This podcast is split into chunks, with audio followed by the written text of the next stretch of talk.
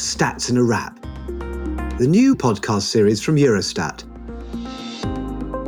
We don't have any strategy to, yeah, to reduce any plastic. I think the deposit fee on bottles is a great idea. rifiuti in altri paesi non sia la cosa corretta. Uh, I am buying my products unpacked most of the time. Exporting waste to other countries is a very, very bad idea. Hello and welcome to another episode of Stats in a Wrap, a podcast series from Eurostat, the statistical office of the European Union. With this series, we want to immerse ourselves in the world of statistics and to pick its most delicious morsels and striking flavours to give you, our listeners, insights into the unexpected, the quirky, and downright peculiar perspectives that only the numbers can reveal. I'm Jonathan Elliott, your host for this episode, and today we're going to talk about the huge, the mountainous, the monstrous subject of waste. Yes, the garbage, the trash, the stuff you throw away, chuck in the bin, the stuff you don't want. The waste we're going to talk about today is the waste that we as individual consumers generate. I'm talking about those plastic bags, that beer can, the drinking straws, the cardboard packaging, that stale pizza, the nappies, but also the broken TVs, the dead batteries. If your house is like mine, the amount of stuff I need to get rid of is unbelievable. And it's getting worse. I was in the supermarket the other day and watched a shopper put individual vegetables into individual plastic bags. One vegetable, one bag. It was not a pretty sight. And then there's the chopped fruit. Have you noticed that? People don't want to buy an apple and chop it up these days. They want it chopped up and put in a plastic bag. Seems we're recycling more and consuming more at the same time. So, what really is going on? Are we saving the planet with our recycling? Or ruining it with more packaging and consumption? Is there less pollution or more? Or are we just slowing it down?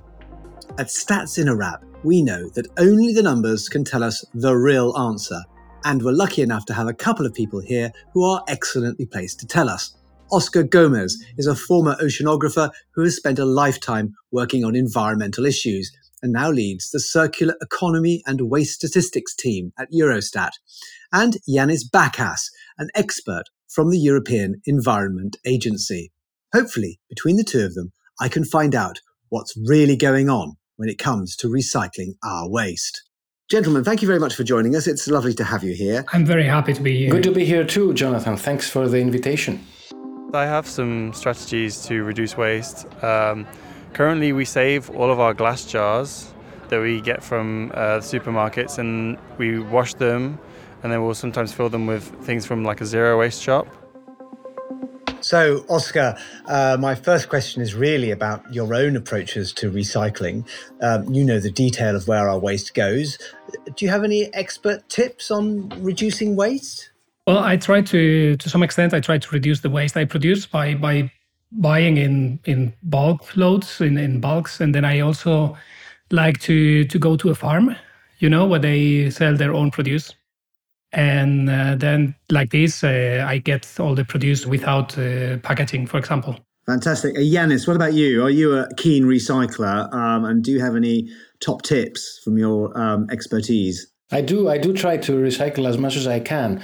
Uh, I, I do try to explore all the options for recycling offered to me by the authorities in the place i live but uh, as Oscar said, recycling is one thing, and the better thing is to try to consume less stuff so that you have less waste to deal with. Yeah, I was going to ask about that. I mean, do you, when you go to a shop and look at sort of the shelves, are there certain products that you go, uh oh, that that packaging is really bad. There's far too much of it. I'm not going to buy that product. I'm going to buy the other product because it's better packaged. Well, indeed. Uh, sometimes if I can avoid packaging at all or bring my own uh, my own jars, for example, or go to specialized shop, shops that they they sell um, the items that you need to bring your your own, uh, especially uh, glass jars. This this is something I I try to do. Now today's topic is waste, but that covers a huge number of types and categories. Oscar, can you set out for us what they are? As statisticians, we always look into definitions. So that, this is the key point that we start with, uh, so we can make data comparable because we are measuring the same thing. Um, in that sense, waste is defined as any substance, any items that, that the user wants to get rid of, wants to discard. If we look then in the, the definition in, of municipal waste, it means that if there is mixed waste that is collected from households, including paper, cardboard, glass, metals, plastics, bio waste, wood, textiles, packaging waste, and electric, uh, electrical and electronic equipment, batteries, bulky waste, mattresses, furniture, uh, and it also includes uh, mixed waste separately collected from other sources that are not households, but they are similar in composition. So, for example, if you live in a municipality and then you go to a restaurant, the restaurant will create some waste because of the products that you are consuming there. If we only look at the amount of waste that we produce as municipal waste, then we are on, on an average of uh, 505 uh, kilos uh, of generated waste per inhabitant. We also look into the complete picture, like waste produced by economic activities.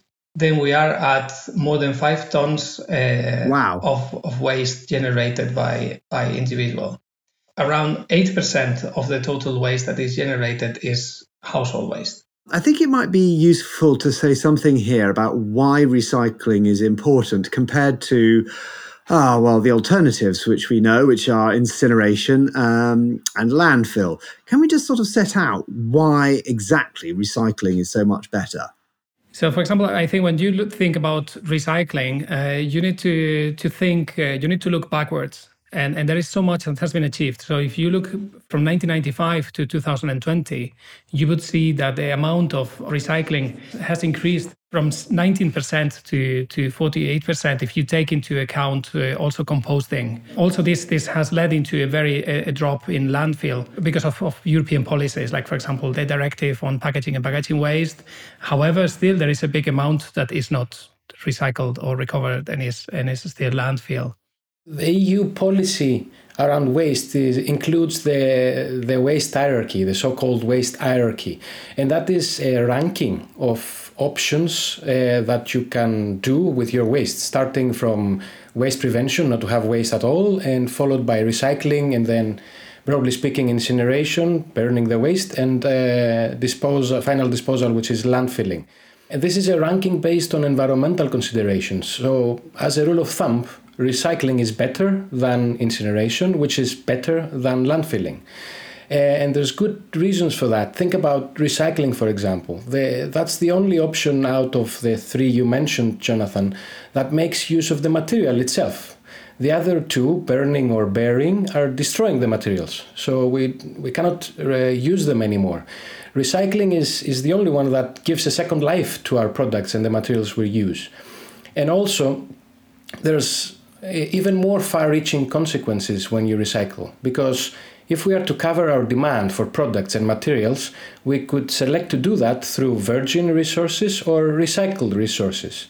And if you opt, if you recycle a lot, that means you have a lot of availability for recycled material, and thus you avoid extracting things from the ground. And this extraction of things from the ground comes always with high environmental costs. I realized when I started living alone how much every person actually produces a waste in a week. Um, so I realized that like we are four people living together, and we normally produce around, uh, I would say, nearly three bags of waste per, per, per week. If we're looking at a trend, is it true to say that we should be looking not only at what we're recycling, but well, I mean, how much recycling a growing economy is producing? The waste hierarchy starts with waste prevention. The best you can do with waste is not, not to have waste at all. And then you avoid all the environmental issues with, uh, related to waste management. And it is indeed a fact that waste generation is linked to economic development because, as you said, the more money we have available, the more disposable income we have, the more things we buy, products, goods, services, and the more, therefore, waste we generate. Decoupling waste generation from economic growth has been a long, long-standing policy objective for the EU. Um, and we are have put in place a lot of policies to support that. If we look at the total waste generation from uh, economic, both economic sectors and uh, and households, uh, then the, the amount generated has grown uh, 6% over the past 10 years at a more or less constant pace. Uh, this is uh, four times faster than population growth and about uh, one third slower than economic. If instead we look at uh, at municipal waste, then municipal waste has remained stable around 505 kilos over the last 15 years. Now the thing is there are big differences between uh, between countries. So there are countries with, with lower wealth that produce less and in more wealthier in wealthier countries that generating more more waste. So for example, Romania uh, has a per capita generation of 280 kilos a year. Denmark has uh, produces uh, generates 845 kilos a year. This uh, reflects differences uh, not only in consumption patterns but also in economic wealth and uh, depends on how municipal waste is collected and managed. The trend is upward in recycling, but is it um, going faster than packaging production? Um, Yanis, uh, does that make you a bit discouraged as an environmentalist that although we're busily recycling more and more, our production of packaging seems to be outstripping our ability to recycle it? The European Union legislation around waste is um, quite successful we have a long history of EU legislation regulating what we do with our waste, for, and, and this has been happening for more than 30 years. And the results we see in the figures that Oscar just cited. Recycling is going up in many waste streams. Packaging waste recycling is higher than a lot of the other uh, waste streams. But unfortunately, we haven't been very good when it comes to curbing the waste generation in total. Uh, and this is a policy area called waste prevention. The problem with um, increasing waste generation is not only it, the management of the waste that is generated, but it also what has happened before products become waste. So more waste implies more we con- that we consume more products. And in order to, co- to create these products, to manufacture them, extract the raw materials to make them, we emit emissions to the environment and we cause environmental harms. So waste prevention has the dual role of uh, avoiding the environmental impacts associated with the managing our waste and the hazards thereafter, but also in mitigating the impacts upstream in the supply chains because we produce less material, less products uh, for our consumption. It is indeed a fact that um, waste generation when it comes to packaging is increasing fast. And if I am to speak more specifically about, uh, for example, plastic packaging, Plastics comes from oil, everybody knows that, and extracting oil, refining that to produce the plastic packaging that we then use comes with a lot of environmental impacts, such as greenhouse gas emissions, of course, um, plastics and microplastics leaching into the environment, which is a, a big problem that we only recently have realized, and many others. We, we just produce too much waste, and I think that's a really big issue. And as an individual, you can only do so much, and I think there should be more incentives for, I guess, for businesses to do a lot more. I'm just wondering what our most effective weapon is against waste packaging. Um, is it things like uh, making it more de- biodegradable, so biodegradable c- plastic bags? Um, or do we need legislation, um, just simple laws or taxation? Well, the, in the EU, we have realized that some materials are better than others. And this has been reflected on the adoption of the so called Single Use Plastics Directive, which uh, tries to regulate the use of citizens of these single use plastics like straws, coffee cups, and, and things like that. Some of that is packaging. And I would like to highlight two major tools in that single use plastics directive. One of them is outright ban so for plastic products that are for single use, that there is already an alternative in the market that works pretty well. We are going, we have uh, plans for banning these single use plastics. Another tool is to implement the so called extended producer responsibility schemes. That puts the responsibility for waste management to the entities producing the material in the first place. And the reason for doing that is that the producers of the materials are the best are best placed to uh, decide what they do with the waste produced because they know their products better than anyone else. So we have high hopes that these tools will shift a little bit the production into better alternatives than plastics. Or re- reduce the amount of plastic bags we use and try and encourage people to bring their own bags. Uh, we've been talking quite a lot about plastics, um, uh, but there's also single use plastics, especially plastic bags. Oscar, you've got some pretty startling statistics. About uh, 93 plastic bags per person a year are consumed. Uh, it doesn't look a lot like 93 uh, bags, but uh, if you extrapolate this to the whole uh, EU population, this makes 41 0.5 billion bags a year in the EU. That is quite a lot. And you also need to take into consideration that there is that plastic is made uh, thinner and thinner each year. The total amount of packaging has, uh, in numbers, has has increased. Yeah, I just wanted to bring a, a small piece of good news regarding the lightweight plastic carrier bags. This is the only example where a single measure, placing a fee on, on these plastic carrier bags when you buy them, had quite impressive results in the consumption of these bags. And it is the only case where we have we can make the correlation between a single waste prevention measure, the fee, and, the, its effects, the amount of waste generated from, or the amount of this type of bags consumed. And I think all countries have re- been reporting quite impressive reductions in the consumption of plastic carrier bags. We still consume a lot. I totally agree with Oscar, but we've come already quite a long way in bringing the consumption of these bags down. Oscar, I mean, this does seem to make sense, right? It's the polluter who pays. So if you're polluting, you have to pay. So if you can do it for shoppers by making them pay for plastic bags, why not do it, well, you know, for everyone? I mean, even whole countries. So this does bring us then to this term own resource, uh, sometimes wrongly called, as I understand it, a plastic tax. But it's where countries are obliged to contribute to a common budget if they don't recycle enough. Can you tell us a bit more about how own resource works?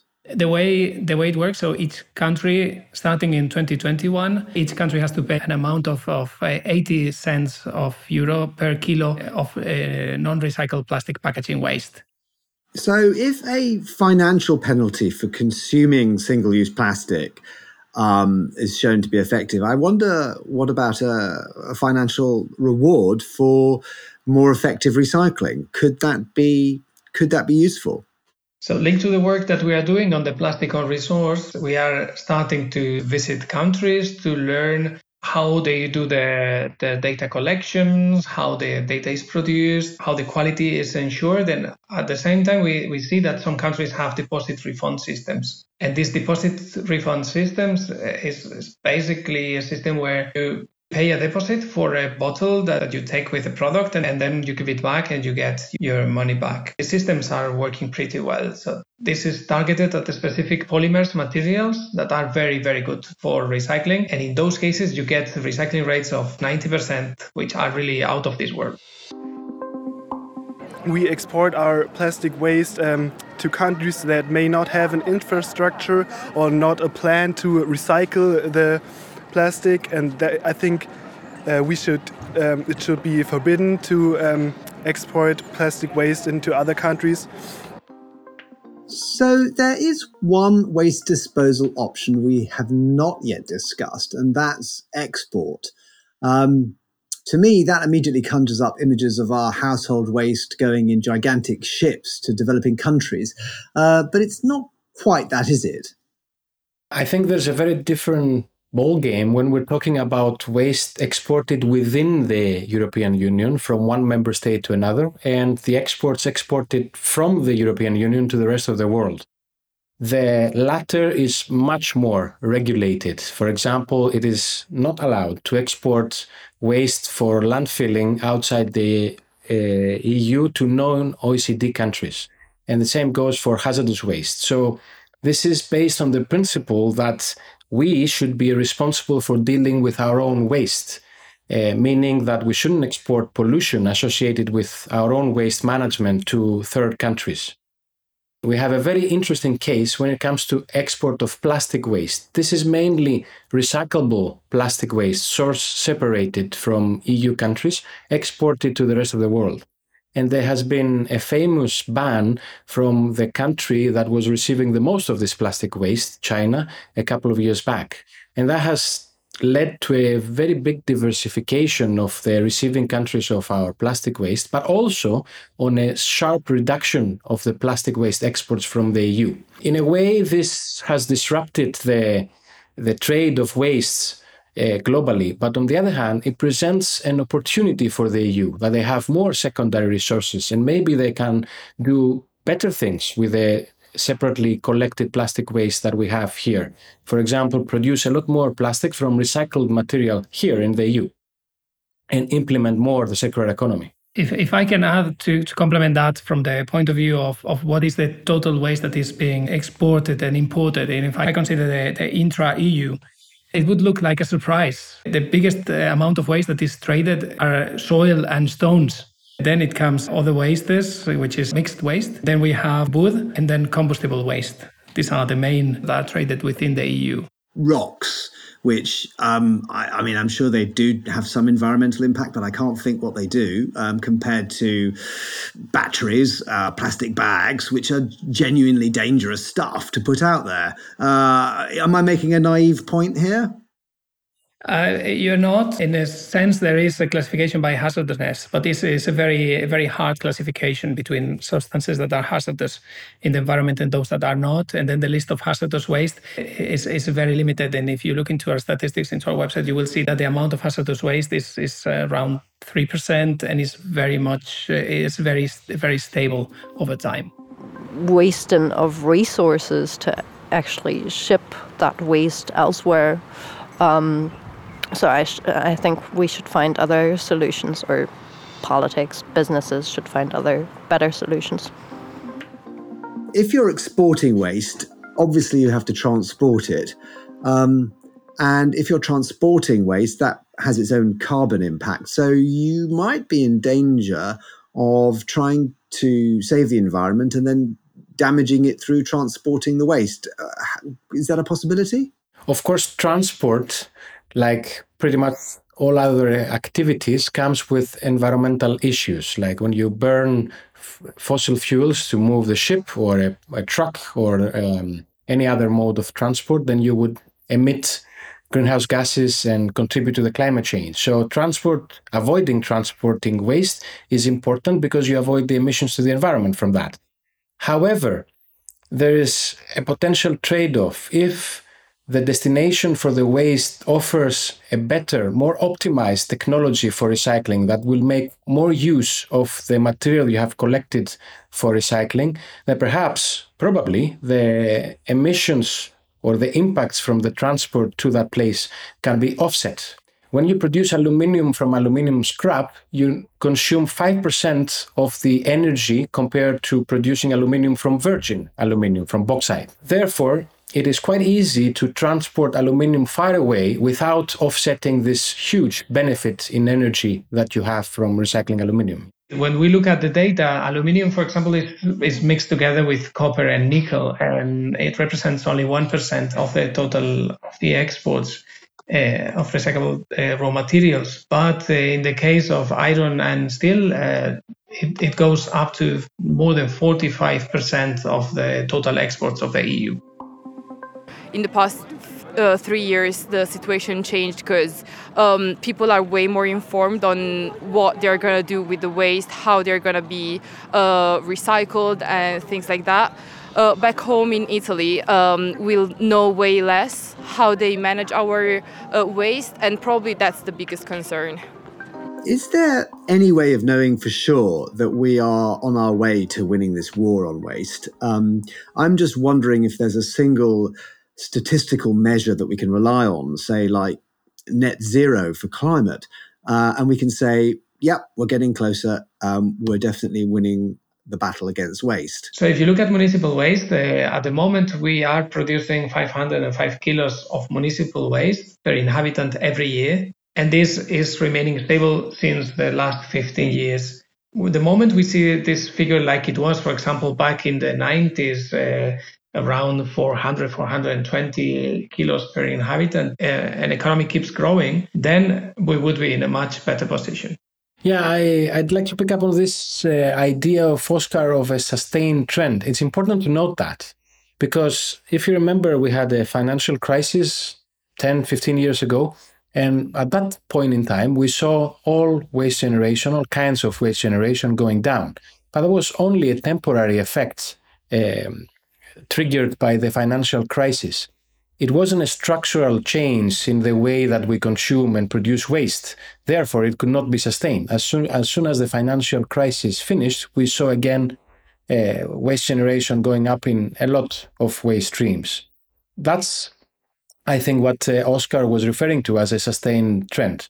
And I should just repeat here that the overall objective of uh, one of the major objectives of waste policy in Europe is to absolutely decouple waste generation from economic growth. That means that we would have a reducing waste generation in a growing economy.